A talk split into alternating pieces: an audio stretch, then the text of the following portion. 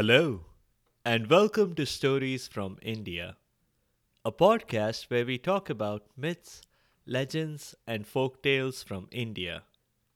I am your host, Narad Muni, and I'm a mythological character myself. I have the gift of eternal life and knowledge of the past, the present, and the future. By profession, I'm a traveling musician and a storyteller. So, the way I'm doing my job is by podcast. If you're joining us after a gap and you're wondering why there wasn't an episode on Thursday, that's because there was a change this year. Based on your feedback, now we have a single longer episode every week rather than two shorter ones. In today's episode, we are back into the Mahabharata. Like most episodes on this show, you need not have heard previous ones. But you're certainly welcome to the earlier Mahabharata episodes that I have linked in the show notes. Here's the story so far. Shantanu was the ruler of Hastinapur and much of India. Together with Ganga, they had a baby boy, Devrat, whom Ganga took with her to educate. And if you're wondering, yes, this is the river Ganga. When Ganga eventually returned the boy to Shantanu, he was already in his late teenage years. I mean, Devrat was in his late teenage years, not Shantanu, because that would be weird. Seeing as he was getting on in his years, Shantanu would have crowned Devrat the next emperor. But, as it happened, he ran into Satyavati and decided, despite the age gap between them, that she would make an excellent queen.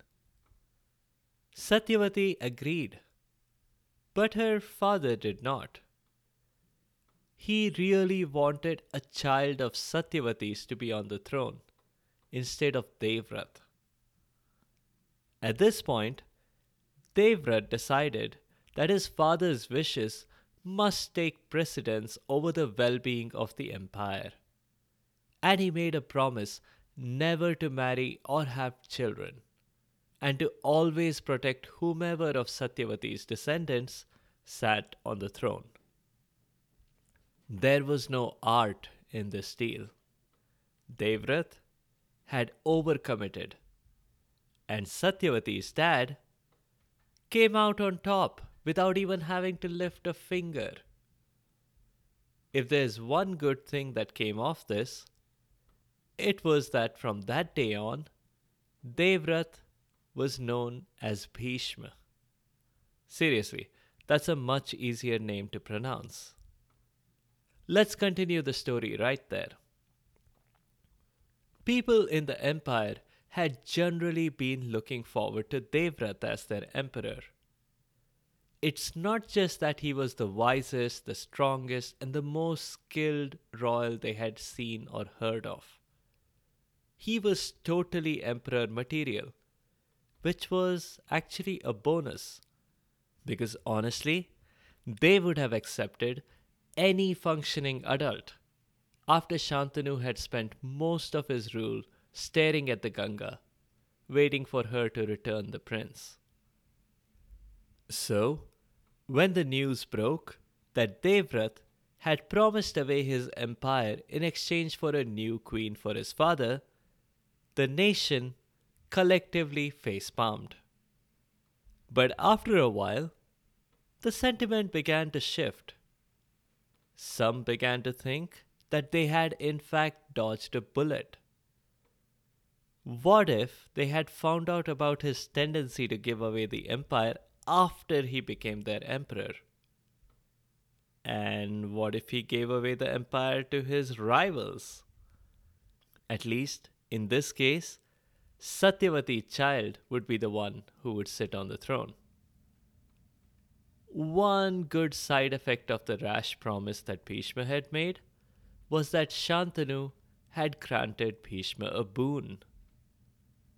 Bhishma would have sole power over whether and when to leave the world of the living. And Bhishma had sworn to protect the empire and the throne all his life. So maybe things would be okay.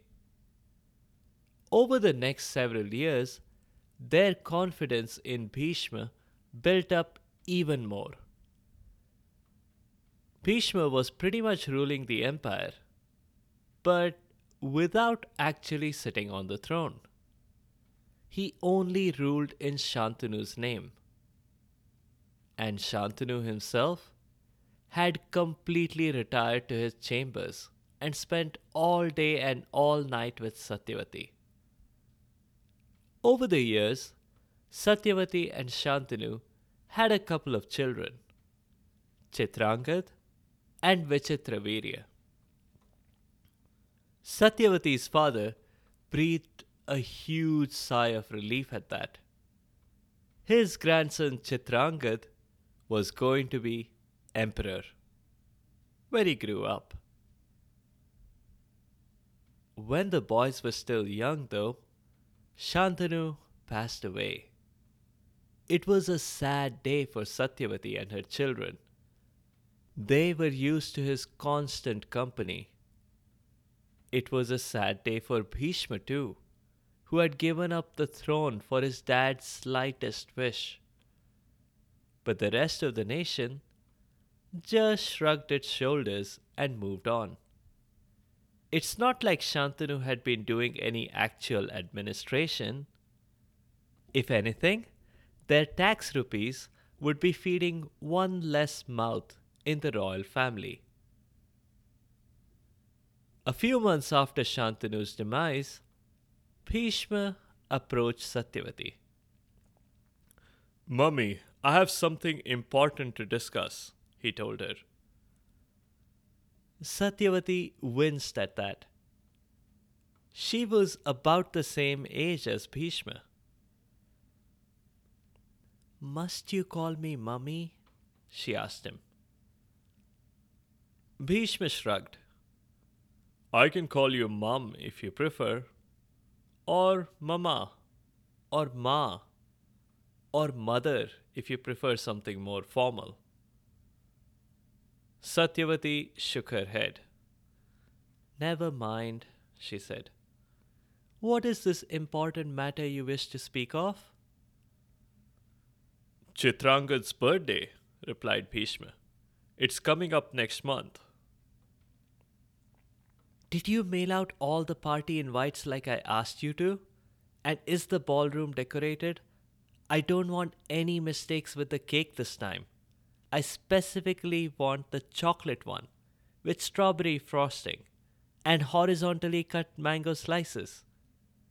I was so annoyed when they were cut vertically last time. With all due respect, Mummy, this topic I have to discuss is more important than. What? interrupted Satyavati hastily. What could possibly be more important than cake? He's coming of age. I think it's time for him to sit on the throne. I still don't see how that's more important than cake, said Satyavati, frowning. And besides, he sits on the throne all the time. The other day, him and his brother were playing in the throne room, and they were play acting. Vichitravirya pretended to be emperor first, and then Chitrangad pretended to be the conqueror, and he took over the throne. It was so funny. I have a video of it somewhere. Here, let me WhatsApp it to you. Bhishma felt that he had to be more forceful.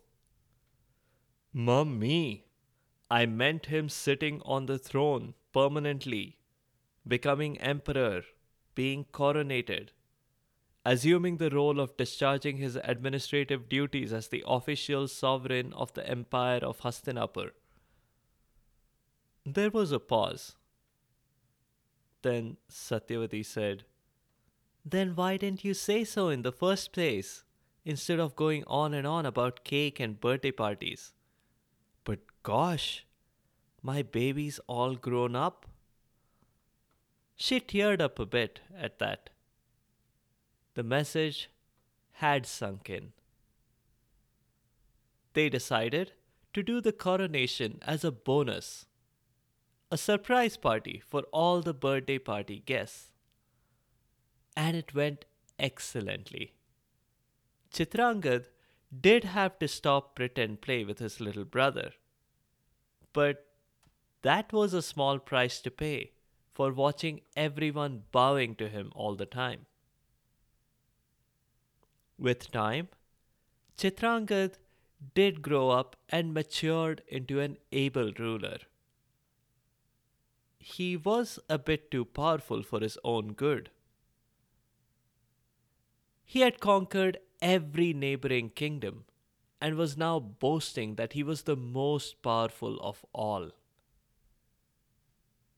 During a particularly wild night of partying, a stranger appeared before him and challenged him that not just was he not the most powerful of all, he wasn't even the most powerful Chitrangad. Huh? What? asked Chitrangad, looking at the newcomer up and down. It's true, said the stranger. I am your namesake, Chitrangad. I'm just a Gandharv a musician, but I can defeat you at anything. Name your weapons. Being short tempered and angry at what Chitrangad the musician was saying, Chitrangad the emperor quickly agreed to the duel. In reality, his power and strength lay in the support he was getting from Bhishma. And on this occasion, Bhishma was not around. He had the weekend off. The result was that Chitrangad the emperor was promptly defeated and killed by Chitrangad the musician. The news was a shock to Satyavati and Bhishma.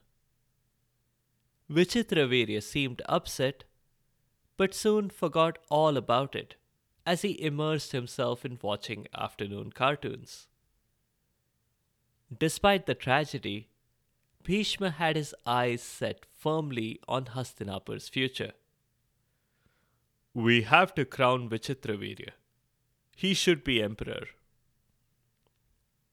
No, no, no, no, no, said Satyavati. I'm not listening to you. I put Chitrangad on the throne and look what happened. Where were you anyway? Why did you let him go to that awful pub? I want you to make that terrible musician pay for what he did to my baby. I can't, said Bhishma. From Chitrangad the musician's perspective, it was not personal. It was just business. And we have to respect that. And anyway, he's not a terrible musician. He's pretty good, actually. I've been to one of his concerts. He's almost as good as my uncle. You know, my uncle, Narad Muni, the one who does those podcasts. I don't care about any uncles and aunts of yours, Bhishma, said Satyavati, now a little annoyed. You can tell them from me to keep their noses out of this. Now, why do you want to put Vichitravirya on the throne anyway? You managed fine after Shantanu and before Chitrangad. Listen to me carefully, mummy. If we don't have a ruler on the throne, Hastinapur as an empire will not exist for long. Chitrangad made a lot of enemies. He forced pretty much every one of our neighbors into battle and then defeated them all. I'm sure they're all itching for revenge. An empty throne in Hastinapur is all the temptation they need to gang up on us. Now, instead of that, if we have a child on the throne, it will make those same people hesitate. They'll think him unpredictable and they will hesitate to act. That's all we want. But the poor child, said Satyavati. He's only in fourth grade. Well, he'll just have to do his homework and assignments after the day's administration, said Bhishma. But don't you worry, I'll be there to help him. That's a relief, said Satyavati. I have often felt that he needed help with his geography assignments, and I meant to ask you. Now I feel so much better. Mummy, I meant I'll help him with the administration, not the schoolwork. But you know what?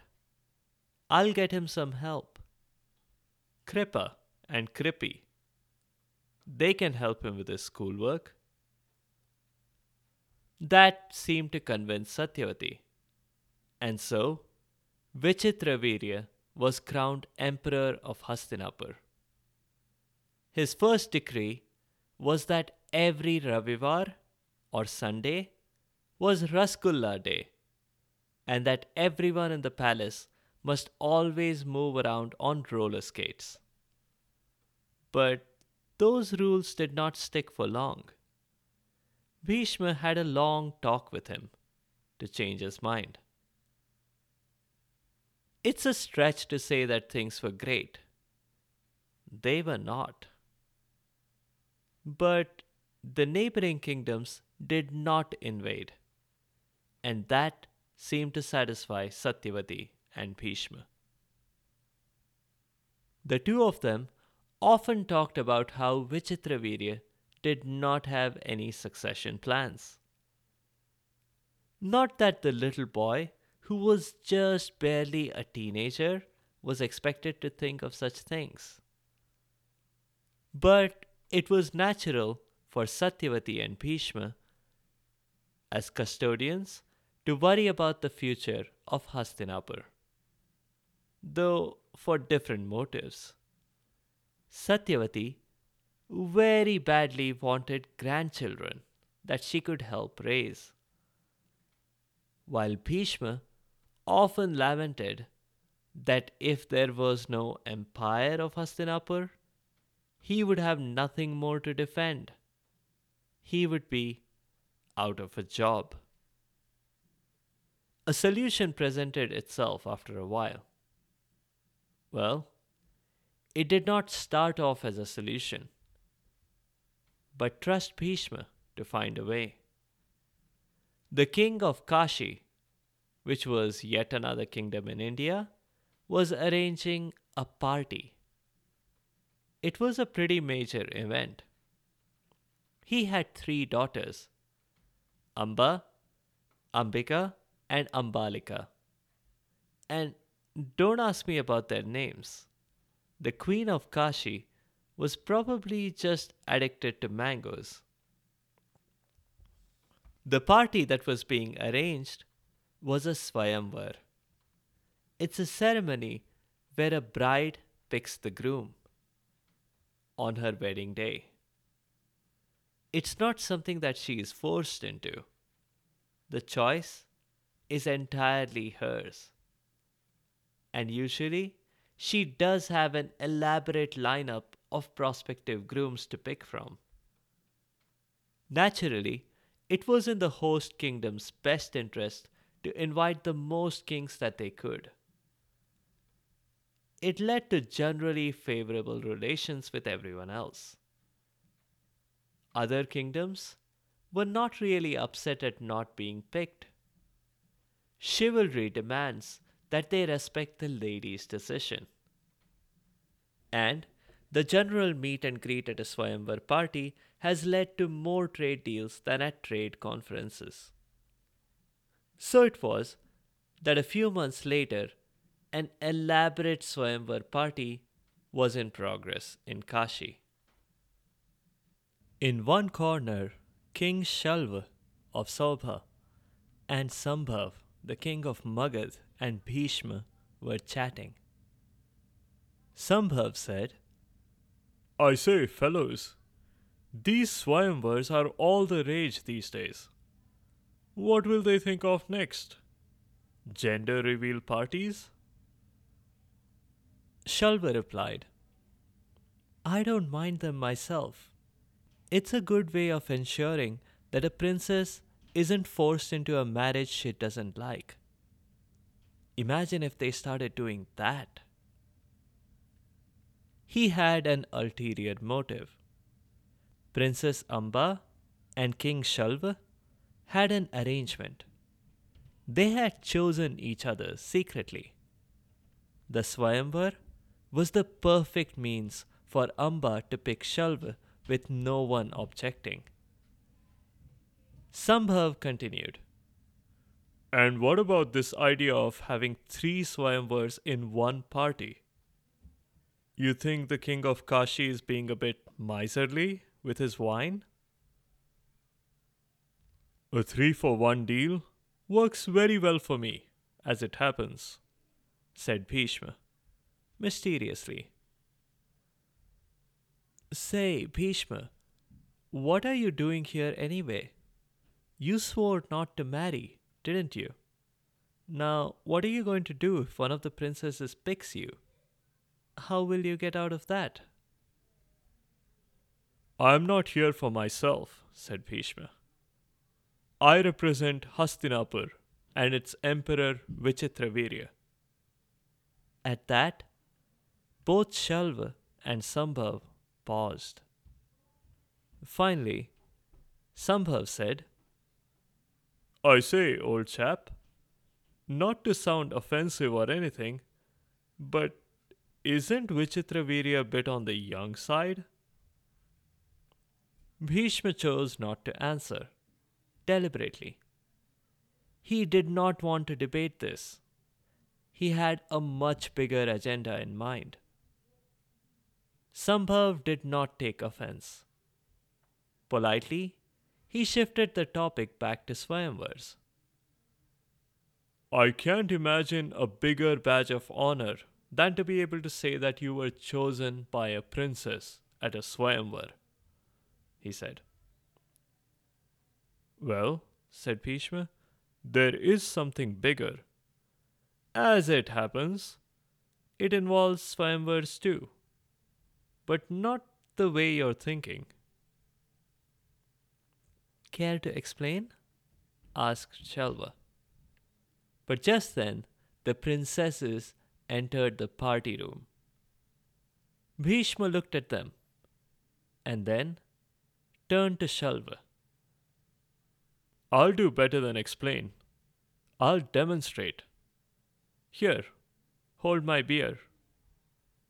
And with that, Bhishma walked off towards where the master of ceremonies was enthusiastically introducing the princesses to rapturous applause. Bhishma walked right up and grabbed the microphone. And when you're the de facto ruler of Hastinapur, they let you do it. Sorry for the interruption, Bhishma began. I was just talking about something to my dear friend Shalva, right over there. He gestured at Shalva, while the king was desperately praying for a hole to swallow him up. Why was Bhishma pulling him into this? And right when Amba was watching. Bhishma continued I have a question for this crowd. What earns more respect than to be picked by a princess at a Swayamvar. No one answered. No one? said Bhishma. Well, I can't blame you for not thinking about it. I'll tell you the answer. How about this situation?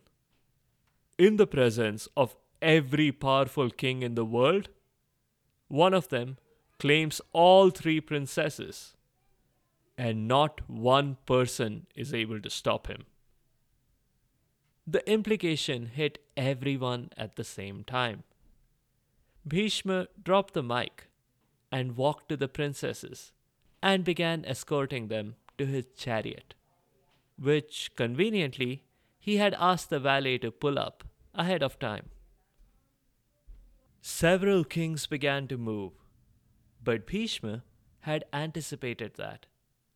In a flash, he had his bow in his hands and had fired an arrow at the feet of Shalva, who had been the first guy to move. You missed, said Sambhav. No, he didn't, said Shalva, as he looked down at the arrow that had exactly nailed his shoes to the ground without actually hurting him. Everyone was stunned into silence as Bhishma escorted the ladies into his chariot. Adieu, adieu, to you and you and you, he said to the crowd, cheerfully, as he pulled out. It took a while for the crowd to mobilize. Part of the reason, of course, was there weren't enough valets, and it took a while to retrieve everybody's chariot. The first few kings certainly did not want to chase Bhishma on their own. Certainly not after what he had shown he could do with a bow and arrow. It took a while, but after that, they all gathered and began the pursuit. They did, in fact, catch up pretty quickly, particularly because Bhishma had decided to stop for a burger and fries at the rest stop. Amba, Ambika, and Ambalika so far did not know how exactly to process this. Was this a good PR moment or a disaster? The uncertainty certainly did not stop them from getting burgers and fries, though. Fresh off the meal loaded with calories, Bhishma drove the chariot with his three silent companions. But he stopped when he heard the loud sound of chariots behind him. Bhishma turned around and faced the crowd. At least a hundred chariots and a small army behind each. This was not good. This was going to delay him, and then he wouldn't get to the next Burger Raja in time for dinner. He pulled out a megaphone. Please, don't make me do this. But the kings did not really listen. Their honor was at stake.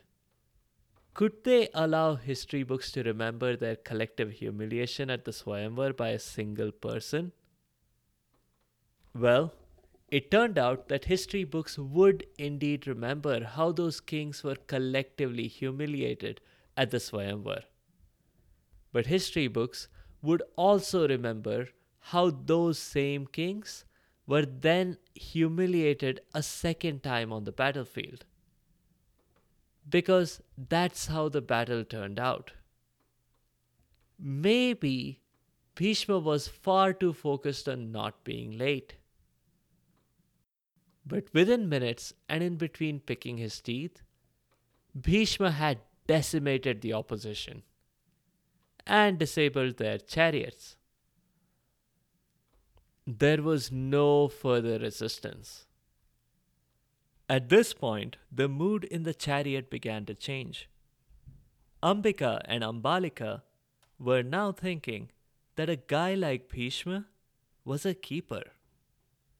Amba, meanwhile, was desperately praying that Shalva wasn't hurt in the battle. Amba's emotions were eventually going to lead to a lot of problems for Bhishma. But that's much later in the Mahabharata. That's all we have time to cover in this episode. In the next one, we'll continue the story and we'll see exactly why Bhishma's promises turned out to be such a bad idea.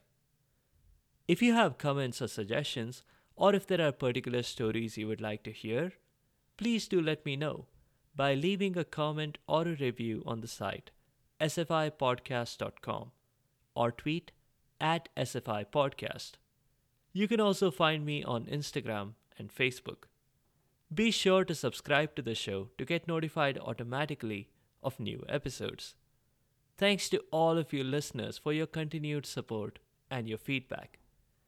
The music is from purpleplanet.com. That's purple planet.com. I'll see you next time.